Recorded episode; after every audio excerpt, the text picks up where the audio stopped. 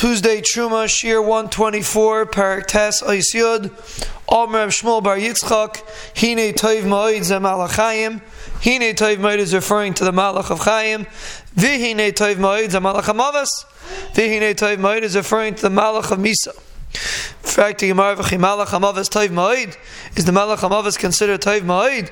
Asma Elul Melach Shas Asuda Vizimenis Archim a melech made a suda and he invited guests. He brought a tamchoy full of good things, a plate full of all good things. Omar, he said, Anyone that's eating and gives a bracha to the king, thanks the king should eat.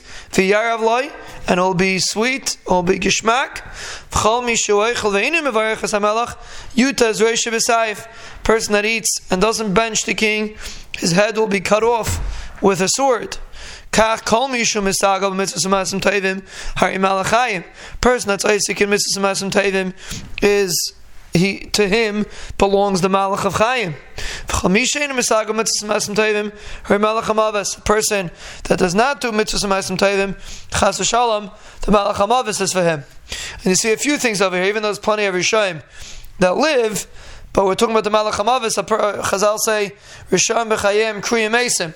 Means even though a person is technically alive, but ultimately he is really dead, even though he looks alive.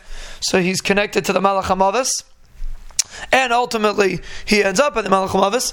But even though he doesn't look like by us that a rasha is connected to the Malach Mavis, but that concept the Medrash is teaching us over here. And another thing you see is that the uh, the the Medrash is comparing it to someone that eats and is mavarich as hamelach. It's a direct reciprocation of the fact that you eat, which is the way the Chovos Halevovos explains Avedis Hashem. Avedis Hashem is because the Ribono Shel Olam gave us so much good, so therefore we thank the Ribono Shel Olam, we're mavarich Hashem.